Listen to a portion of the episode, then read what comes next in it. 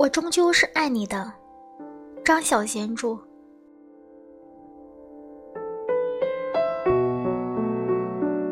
第七章。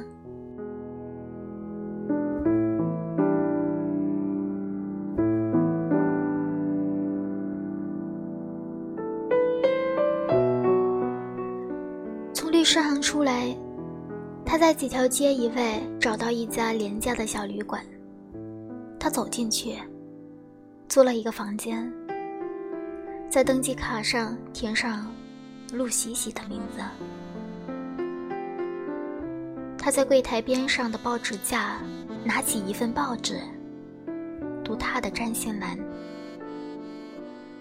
双鱼座，你需要休息，否则孤寂的感觉会如影随形。你对自己和人生的意义充满怀疑，但是有谁没有过这种怀疑呢？他把报纸放回去，取了钥匙。等电梯的时候，他用手捂住嘴巴，打了个哈欠。出了电梯，他找到幺零三号房，用钥匙开了门。房间很小，一张单人床摆在中间，墙上贴着俗气的剑条图案壁纸。他丢下身上的包包和行李，脱了毛线帽，匆匆地扒去身上的衣服，一丝不挂地走进浴室。他扭开蓬蓬头。哗啦啦的把自己从头到脚洗干净。从浴室里出来的时候，他身上裹着一条毛巾，甩了甩那头柔软的黑发。他现在看起来只有二十岁。他蹲下来，打开行李箱，挖出他那副星夜，然后他拿了一张椅子站在上面。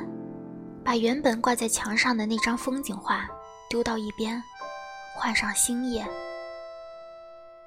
他从椅子上跳下来，坐到床边，掀开被子，脸枕到一个枕头上，缩成了一个小粉团似的。他望着墙上的星夜，眨了眨困倦的眼睛，没过多久，就睡着了。他一直睡到隔天的早上。醒来之后，他洗了个澡，穿好衣服，套上短靴和毛线帽，用床单边缘擦了擦靴子上的灰尘，喝了一大杯水，拎着一个包包，锁好门，出去。出了旅馆，他走到便利店，在柜台那儿。买了一张储值的流动电话卡，塞到他那部手机上，顺便买了一份报纸。他边走出来边打开报纸看占星栏，看完之后把整份报纸丢掉。他想起他昨天忘了问戴德里，那个寻他的广告上面都写些什么，那些广告都是怎么写的。他在一家快餐店里吃了一份汉堡，离开快餐店，走过一个街口，在一个花档挑了几只郁金香，抱着花，搭上了一辆巴士。到了墓园，他找到养母的那块小小的白色大理石墓碑，墓碑上黑白照片的女人笑盈盈的。拍照的时候，一定没有想过这张照片有一天会这么用吧？他用衣袖擦拭了照片上的灰尘，把花放下，坐在墓前，从包包里掏出了一本《生命中不能承受之轻》，开始读起来。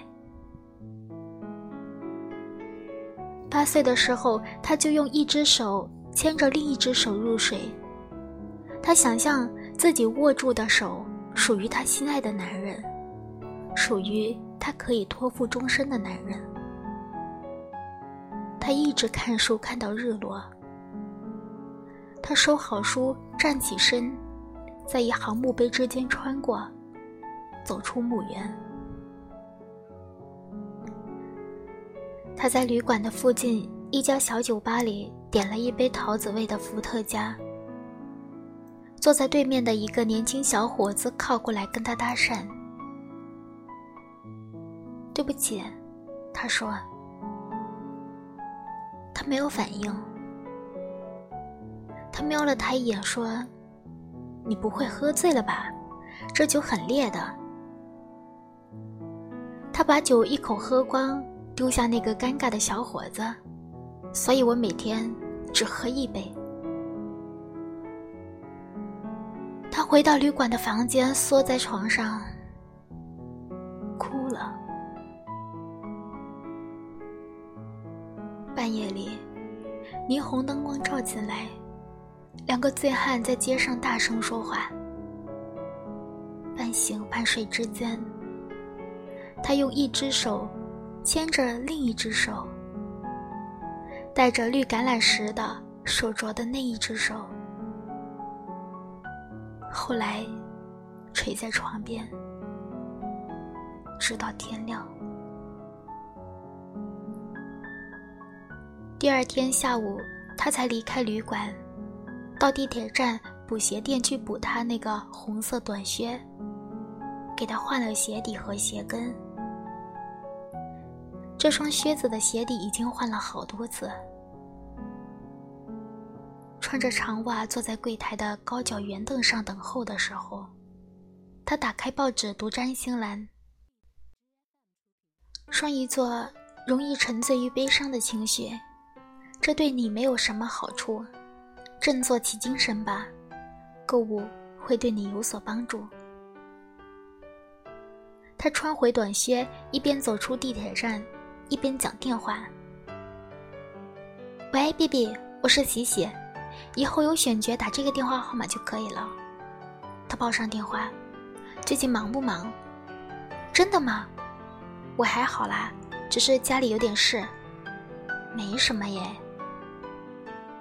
他挂上电话，在街上逛了一圈，跟一个在楼梯底下摆摊子的老婆婆买了一顶手织的白色羊毛帽。羊毛帽上面织着两只竖起来的圆耳朵，像是熊耳朵。他随手丢掉了旧的那顶毛线帽，走路的时候帽子上的两只耳朵在他头上乱颤。他往东走。经过一列橱窗之后，又退回去，进入了齐家一家时装店。他挑了几件简单的衣服到试穿间里试穿。他瞧着镜子里的身影，那顶古怪的帽子让他禁不住发笑。他也发现自己有一双很黑很亮的眼珠，仿佛是镶在他脸上的两颗黑水晶。他脱掉衣服。她的腰间，在身上勾勒出美丽的弧度，像是两个英文字母 C，彼此背对着背，以肚脐眼为中心，中间隔着一段刚刚好的距离。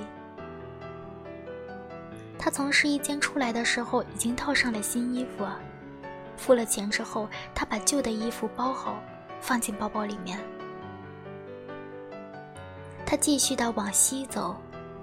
在一家药店里买了剃须刀，还有桃子味的沐浴精。他的内心挣扎了好一会儿，终于决定买了一排苦巧克力。十分钟，他回到了昨天的那家小酒吧。这一天，他点了一杯香草冰激凌和桃子味的伏特加，把整杯伏特加淋在冰激凌上。用一只小银匙，一小口一小口的挖来吃。他一边吃一边读着《生命中不能承受之轻》。十一点半，他回到旅馆的房间，洗了一个桃子味的澡，在浴缸里用剃须刀刮腿毛。洗完澡，他爬上床，靠在枕上缩成一团。月亮高挂，他梦见了哥哥。西西，快跑，快跑！哥哥喊着说。他和哥哥在一家百货店里偷东西，他们偷了很多东西，有衣服，有食物，还有鞋子。两个人想要离开的时候，两个警卫追了出来。他和哥哥拼命的逃跑，一路跑一路跑，跑了很远之后，发现哥哥不见了。他手里只剩下一只很丑的鞋子。他心跳扑扑的睁开眼睛醒来，发现自己躺在旅馆陌生的床上，活像一条影子。只有墙壁上那张星夜和手边的一本书陪着他。第二天，他一大早起来，把几件旧衣服打包，锁好门，搭电梯到楼下，到柜台付了这三天的房租。他离开了旅馆，经过戴德里律师行那栋大厦门口，在对接车站上搭上了一辆西行的巴士。他在车上看书，坐在他对面的一个老女人一直盯着他那顶古怪的帽子。喜喜故意冷着一张脸，很严肃的样子。车子到站，他下了车，爬上了一条斜坡，把那包旧衣服送给了救世军。办事处里，一个女职员跟他搭讪，不停地称赞他那顶帽子好可爱。他依依不舍地把帽子脱下来，一并的捐给了救世军。然后，他又在酒吧上点了一杯桃子味的伏特加，读了读报纸上的占星栏。随后，他很早就回到了旅馆的房间，趴在床上看书。往后的几天，他得了感冒，大部分的时间都留在旅馆里的房间看书，只出去过买报纸和酒吧。手头上的钱差不多用光的那天早上，他挤眉弄眼的在浴室里刷牙，手机铃声响了，他连忙拿起电话，是戴德里的秘书朱迪给他打电话，请他隔天上律师行。他吐着泡泡，咕哝的应着。